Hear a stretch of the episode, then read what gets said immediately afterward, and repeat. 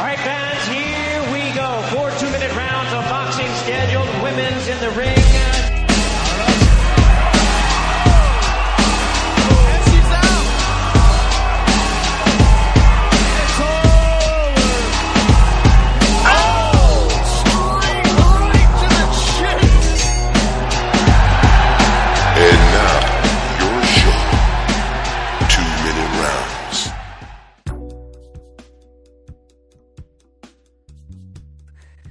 In this, the latest edition of the two minute round face to face, we spoke to Louisa Hawton, an ex world champion from Australia who now fights out of Los Angeles. This coming September 8th, she'll be facing Tijuana's own Brenda Flores for the vacant WBC Atomweight title. Hawton spoke to us about that first world title win, leaving her children behind in Australia, and what we can expect from her inside the ring at the Fabulous Forum on this September 8th. For a lot of people that are not familiar with you, I mean, obviously people that are into female boxing and follow the sport know about you since you're a former world champion. But for all those Yeah. that don't know about you, especially here in the United States, since you only fought here in the United States and you mostly fought out in Asia and your native Australia, why don't you tell them how you got into the sport and how would you describe your style? Yeah, okay, cool. Um, well, I've been boxing for a little over, oh, about just under five years, and I pretty much got into the sport because my uh, great friend at the time wanted to do some fitness classes and needed a companion to boost her up, so she brought me along, and I got in the gym and basically just fell in love the minute I walked in, and it just kind of reignited all of the um, athletic being inside of me. So it just stole my heart, and I got excited, and my adrenaline started pumping again. So it was a good place for me to be. And at the time, I was also going through a bit of a hard patch in life, so I really feel like it's um, saved saved a part of my life and given me good purpose and drive and desire. Now, those that know about you know that you were into extreme sports eh, previous prior previous to boxing, right? You were uh, like a skater or something like that, or surfer. Yeah, that's right. Skateboarder. So when I was like in my teen, my late teens, I was um, competing on the world circuit for skateboarding and um, traveling around, traveling around the world, getting to do that. So it was such an epic time in my life, and I think that there's a lot of similar um, similar grounds for boxing, like the balance and the movement. It kind of makes me feel free. So um, you know, it's it's again like making me feel like that athlete that um I've always wanted to be. So when I found boxing, it just gave me that spark again that um skateboarding used to give me. Now, I, I mean, you could suffer some injuries in skateboarding as well as in boxing. I mean, they come from different from they come from different spots. I mean, in skateboarding, you fall, you might break a leg, a finger, an arm. In boxing, you have at your actual opponent is their goal is to physically impose some harm on you. So, how do you compare that? and where do you have you feel more pain in, in skateboarding or in boxing? Oh, that's a good question. You know what? It all it's all hurt. It all hurts, but it's all part of uh, what you do. I guess when you're enjoying and loving what you do, you don't feel it like as much as someone that would just get on the board and stack it or get in the ring and cop a couple in the face. So um, I think it's pretty similar. Like the boxing, boxing has a lot more um, demands, I believe, eh, with your fitness and um, a lot more. Uh, uh, disciplines. You know, you have to get up, you have to do all your work, otherwise you're not going to be prepared to be fit enough to be in the ring. So I'd say the wear and tear on your body, oof, it's kind of more demanding in boxing, but you know, when you're throwing yourself down big gaps on a skateboard, it's it's painful too. So uh, I think it's pretty similar. Now, do you think that the coordination that you need to to do some of the skateboarding moves, you know, like the the tricks and stuff, have helped you in the coordination with boxing as far as uh, getting together and putting together the combinations? Ah, hundred percent. You know, skateboarding is all about agility and balance, and um, definitely crosses over to uh, boxing. And you know, it's all about movement and momentum. So skateboarding is momentum, and same with boxing. You know, you get that momentum, and you keep moving with the rhythm and the timing. So it's it's definitely given me good groundings to have that straight off the bat. You you kind of started in boxing a little bit later in life. I mean, obviously you're athletic with your previous life and, the skateboard and everything. Mm-hmm. But did you have a, a, an amateur career, or did you just pretty much go straight into the professional ranks? Um, I had two amateur bouts, and just pretty much went straight into professional. Um, it just attracted me a whole lot more, like the whole the whole uh, show, the whole event, you know, the the lights, the music, the excitement, and the crowd, and everything like that. It just excited me. So I didn't really think so much about the amateurs, and at the time it was pretty hard to get matchups at my weight. So you know, it just kind of, I guess I was just given the path straight into the professionals. So, what do you remember about that first fight back in March of 2014 in Australia, mm-hmm. where you won your uh, unanimous decision over uh, Nonggegen Fosuwan. Uh, I, am I'm, uh-huh. imagining a Thai fighter. So, what do you remember about that and the difference between having the smaller gloves and no headgear in the amateurs, even though your amateur career wasn't that long? But I'm sure in sparring as well, you wear the bigger gloves and the headgear, and now you find yourself against an opponent that has smaller gloves, no headgear, as mm-hmm. well as you, and they're trying to knock you out. Yeah, um, it was a great buzz and a great excitement. I was pretty chuffed to be there and arrive at that place. Um, I was actually used to sparring with no headgear. We never used to spar with headgear and things like that. We were using 10 ounce gloves to spar in. So I think I was pretty conditioned and ready for that. I actually found it more strange wearing all the gear, to be honest with you. Um, but when that first fight was actually in six ounce gloves, which surprised me because I thought we were going to be wearing eight. But you know, it was it was a good fight, and um, I've definitely learned a lot from there, and I've progressed along the way. And it's been like my professional career has been my apprenticeship as well to learn everything and do it and um, do it at my best. So every day I'm learning every day. Now you you strung together a number of wins, and then you find yourself in Japan against Kei Takenaka. For the vacant WBO light flyweight title, which you ended up winning as a unanimous decision. How did that fight come about so soon in your career, and how did you feel once they put that that uh, that belt around your your waist? Uh, it came about. I won the WBO Asian Pacific title in 2015. I believe it was August 2015, and I'd been chasing. That's you know my whole vision was to be fighting for world championships. So in my mind, it was just what I was going after. I didn't really think about how quickly or when. I just was hungry. So I got offered the opportunity to go up two weights and fight for the um, light flyweight title. And it was actually meant to be originally against the champion in South Korea. So there was like a lot of setbacks with that fight, and it ended up taking about 10 months before I actually got in the ring to fight for that title um, with the opponent changing and obviously the country changing. So I just stayed focused and had tunnel vision and rode the ups and the downs and stayed hungry. And when I finally got to Japan and I was just overjoyed with the emotion of finally getting there and finally being able to have that world championship fight. So when they, you know, the day that we fought was so hot as well. It was like 90% humidity and it was just steaming. We were sweating before we got in the ring. And finally, when I got the belt put around me, I was just, I just hadn't, I didn't really have many words. I was just happy. And I, it was like a, an emotional feeling for me that finally I had that fight and finally we've, we accomplished what we set out to do. So yeah, it was, it was a long journey to that fight, but in hindsight, it wasn't really. So. Now, unfortunately, you didn't have a chance to defend it, and you ended up being out of the ring for almost two years. Yeah. Why the hi- Why the hiatus from from the boxing ring? Uh, it was just tough. Like I've I traveled into somebody else's backyard and won the world title, and it didn't. I, you know, to come back at home, it was challenging to find someone that wanted to, you know, support. I guess women's boxing and and that kind of stuff. So I was I was pretty gutted that I wasn't able to defend the title in in my home.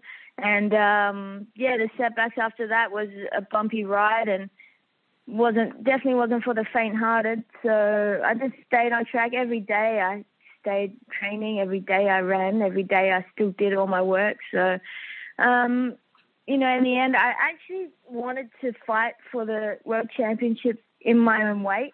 I just took that opportunity because it, it was put in front of me, and I just jumped at it. So, um, you know, when I got to, I got down, back down to my own weight and got the opportunities there. So I'm, I'm happy to be fighting back down at um, atom weight and minimum weight. So I'm pretty psyched to be back here.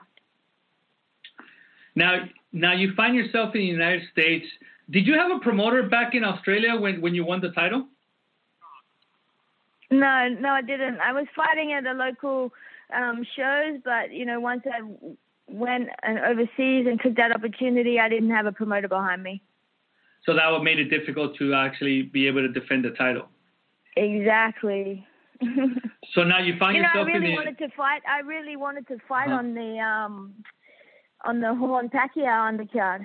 You know, that would have been just an epic thing for me to be able to do in, in front of Australia and defend that title there. But the opportunity didn't arise, I guess. So I just How went along as a spectator. How has Australia supported or not supported female boxing? What is the reaction in Australia in your home country as far as female boxing? You know, I, I believe that it's growing um, as it is around the world. It takes a little bit longer, but with the amateurs and the Olympics and things like that, the girls are starting to, um, you know, have time to shine and, and get the support that they need to develop. Um, it's certainly growing and being accepted more and more, but you know, I just think on the whole, around the world, women's boxing needs to be accepted a whole lot more. There's you know, I, I give a lot of respect to uh, any fighter that wants to step in the ring. It takes a lot of a lot of training, a lot of dedication, a lot of sacrifice, and a lot of guts to step inside the ring and um, compete with somebody else that's throwing punches at you in front of the crowd. You know, so there's a lot of respect for everybody. But the women, women are pushing themselves to different levels, and you can see that when these uh, big fights are happening. So you can see that the women are getting on that level, and the the athleticism, athleticism and the uh, skills and talent is growing. So um, in Australia, I think that they could get behind us a little bit more. Um, but I, I believe that boxing in Australia is starting to grow again because it kind of went through a bit of a lull. So with that Horn Pacquiao fight, it's definitely caused a bit more of a buzz in Australia, and then hopefully they get some more big fights out there and get a good promoter that can uh, really hype up the fights in a good way. Now you find yourself in the United States. You're with a new trainer in Jimmy Montoya. You have a, a manager in Grant Phillips and a promoter in mm-hmm. 360 Promotions of Tom Loeffler. I mean, obviously, all these three guys are heavy hitters in the sport. I mean, you can't get much better than than those three guys that that are now your part of your team. How did that all come That's about? right. How did you how did you Yeah, come to the United States? What was the decision to come to the United States, and how did you come to the United States from from your native Australia?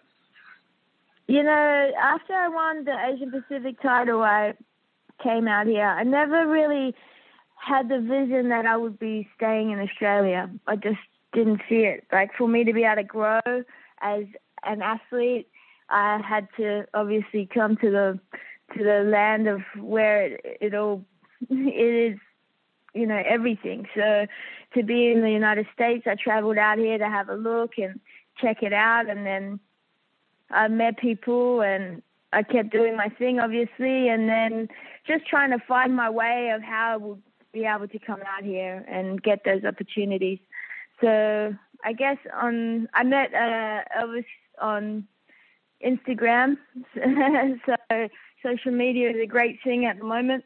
And um, we just, he, I guess he saw a picture and I saw pictures of his stuff and we started chatting and, you know, I was explaining how, where I was, what I was doing and, you know, he opened up the doors to meet me and I came across and met him and, you know, the rest is history. So he's actually training me now here in LA and managing me and I've got a good team and a great support around me at the moment and I'm super hyped to be um, under Tom Loeffler and working with 360 Promotions because you know my favorite boxer is Triple G. So to be under that banner and um, you know working with these guys is amazing, and the team is is they're all great. They're such great people. So now I would imagine the I, I, would imagine that the toughest part of your whole move, even though you're you're very uh, excited to be in the United States, but the toughest part of your whole move is leaving your children behind. How how does that work out, and yeah. who do they stay with? Who do they stay with?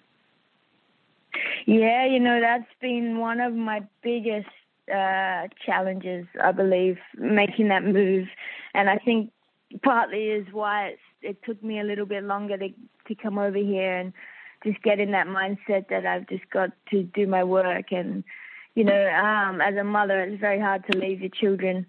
But I believe that what I'm giving them and the lessons that I'm teaching them is, is far greater. And hopefully will come back to shine later when they, as they grow as um, adults. Um, at, at the moment, when they're at home, they stay with their dad. Chris is a beautiful man, and we're great friends, and we encourage each other. And I'm very thankful for that support that I have from um, from home. So they're very uh, happy children, and they're in a loving place. So I'm happy about that. If they weren't, I wouldn't be able to be here. Mm. Now I imagine that with the advent of social media, like you mentioned, you know, with FaceTime and all that, it, it, doesn't make it easy, but it just makes it a little bit more tolerable that you maybe can see them face to face every yeah. night on, on your phone or your tablet, right? That's right. Like it's such a blessing for us to be able to FaceTime and see each other and you know, like just hang out. It's almost like you get on the FaceTime, but you're sitting next to them and they're talking to you like you're just chilling with them in their room or whatever they're doing. You know, they're still doing what they got to do, but you're just there. So it's yeah, it's definitely been a great help for. I, I believe for them, but probably more for me because I miss mm-hmm. them so much. So. Yeah. Now getting back to the boxing, your first fight back uh, was at the Staples Center. I mean, sorry, at the Forum, and it was on Superfly undercard. Yeah. yeah, and I was actually, I was there. I watched the fight, and when I first, uh-huh. first saw the fight announced, I'm gonna be quite honest with you. I thought it was a, a bad, a bad move by your team. I actually mentioned it to Tom afterwards in, in an interview that even though mm-hmm. you're you're a former world champion, your opponent, that Anaí Torres, is no slouch. I mean, her her record is, is right. somehow not impressive 16 wins, 17 losses at the time of your fight. But those who follow female boxing know that she's a tough, tough fighter. So, how did that decision yeah. come about? And tell me about that fight. What was going through your mind as she kept coming and coming and coming, and everything that you were doing wasn't really working against her, and and, and you ended up losing a unanimous decision, your first loss as a professional. Yeah, yeah, I was pretty gutted, but um, it's part of the part of the game, I guess. Uh, the fight came about. I guess it was like one that was easy to get the matchup at that fight, and again, it was at 108 pounds, um, which is you know heavier than what I had been fighting. Um, I think I felt she's definitely a veteran, and she's definitely hardy. She's been in there a long time. She's she's you know been in a lot of world championship fights and she was no joke, and I knew that coming in. Um, I just found my timing was a little bit off, and um, my movement, you know, just to settle back in. I guess the ring rust on me had played more of a part than I thought it would in my mind. So, yeah, it was all a learning curve, and um, make the adjustments and figure out what I need to be to be more me um, in the ring. And yeah, it was part of the journey, and uh, you take what you can from it and take the positives, I guess, from the negatives and, and grow from that. So. I guess uh, you know there's a lot of pressure with an undefeated fighter, um, and now yeah. do you feel like some of that pressure is off? I mean, you lost, you lost against a good opponent, you gave it your all, but now you've suffered that first loss. You know what it feels like. Not that you want to feel it again, but a little bit of pressure Hell is no. off a bit. yeah. Now, now that you're you're not an undefeated fighter anymore, do you feel a little bit uh, less pressure? Right. Um, uh, not really, because I like I like to be giving my all and being the best. But you know, in saying that about being a um, you know the the undefeated fighter, I think there's a lot of hype around being that now, and and it's it's a lot of pressure on a fighter to keep that O because you know you think back in the day, the greatest Muhammad Ali. You know he lost some fights, but he still put on great shows and and excited the crowd. And there's a lot of great fighters that that had a couple of losses and still were fantastic champions for the public, fantastic champions for the sport. So I think there's a lot of hype built around having that O and and you know there's all these people that are building up careers that are you know not as hardy as what they could be so you could kind of see through them when they get in with someone that's a little a little more um you know ready. They you know the time shows and and the truth is spoken so i don't know about that whole o thing. But you know the pressure for me uh, is probably me always wanting to be my best and always stri- striving to be better so i think i put a lot of pressure on myself to be the best so. Now, back home in Australia, you faced mostly Asian women as your opponents. Yeah.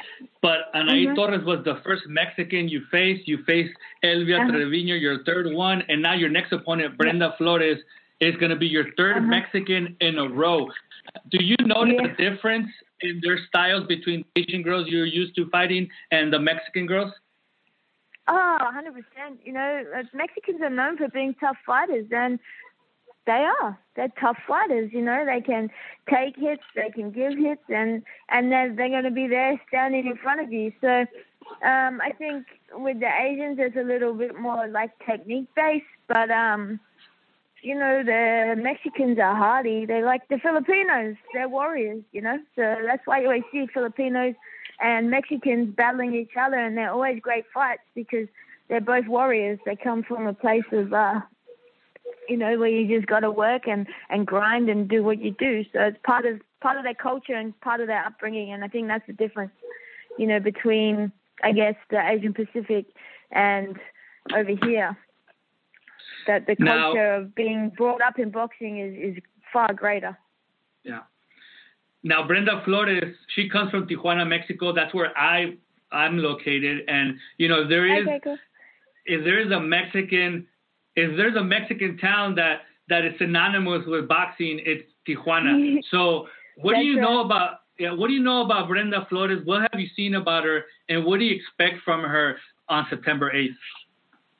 Uh, I know that she's um her record's quite good and she's she's fought against again. Like she's had some great fights, um, championship fights as well, and she's hardy. She goes the distance, and she throws a lot of punches. So, um, I know that yeah, I know that she's coming to fight and that she wants to win the world title just as much as I do.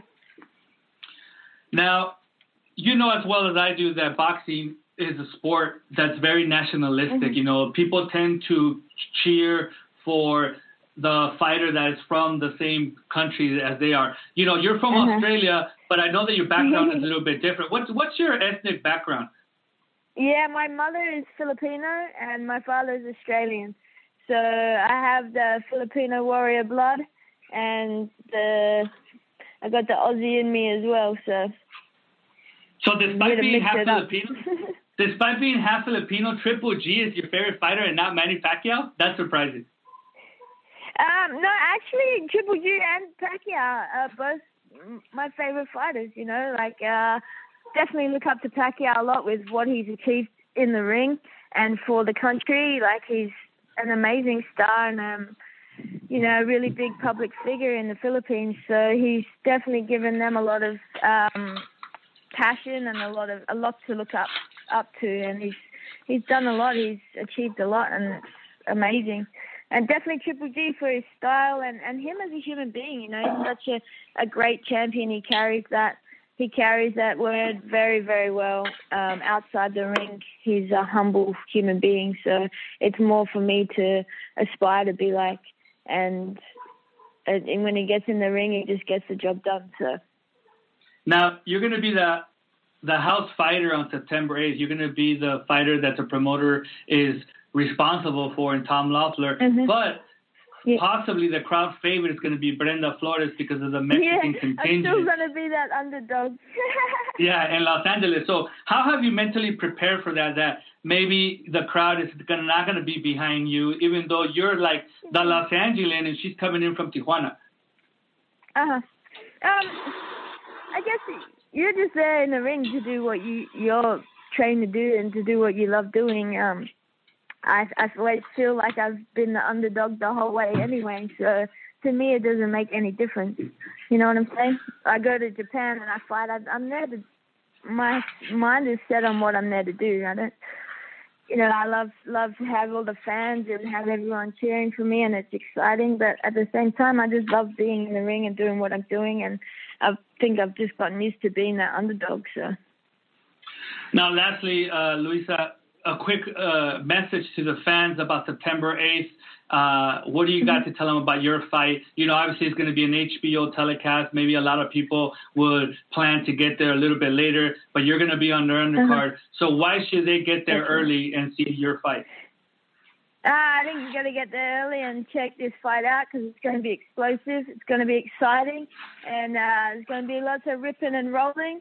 And you know, we're we're going to bring something different to the ring than um, what everybody always sees. So two women in there getting it on at a high level, and it's it's exciting. It's fun times. So I think everybody should tune into the live feed, and everyone from back at home in, in the Philippines and in Australia should check it out if you're not here and not able to get down to the show. It's going to be exciting. Now, lastly, why don't you let the people know how to find you on social media? That way they can follow your journey through the female boxing uh, world. For sure. If you check me out, I'm, I'm mostly on Instagram, so Bang Bang Lulu on Instagram. And uh, Facebook's Louisa Hawton, so you can check me out there. Um, you know, keep peeping, seeing what we're up to, and uh, keep in touch. All right, there you go. There you have it. Thank you, Louisa. And uh, thank you. Lastly, and... can I just say something? Lastly, like I'd like, I'd actually just like to um, thank my team that have brought me out here. Elvis Grant has done a phenomenal job at um, getting behind me and giving me these opportunities, and um, my whole team that work with us, and also 360 Promotions and everybody, Tom Loeffler and everybody, the whole team there has been brilliant at receiving me. So thank you very much. And there you had Louisa Hawton, who'll be facing Brenda Flores for the WBC Atomweight title on September 8th from the Fabulous Forum in Los Angeles, California. Look for the broadcast on a streaming app by following 360 Promotions on Facebook. We encourage you to listen to the next two minute round on September 6th on blogtalkradio.com forward slash two minute round.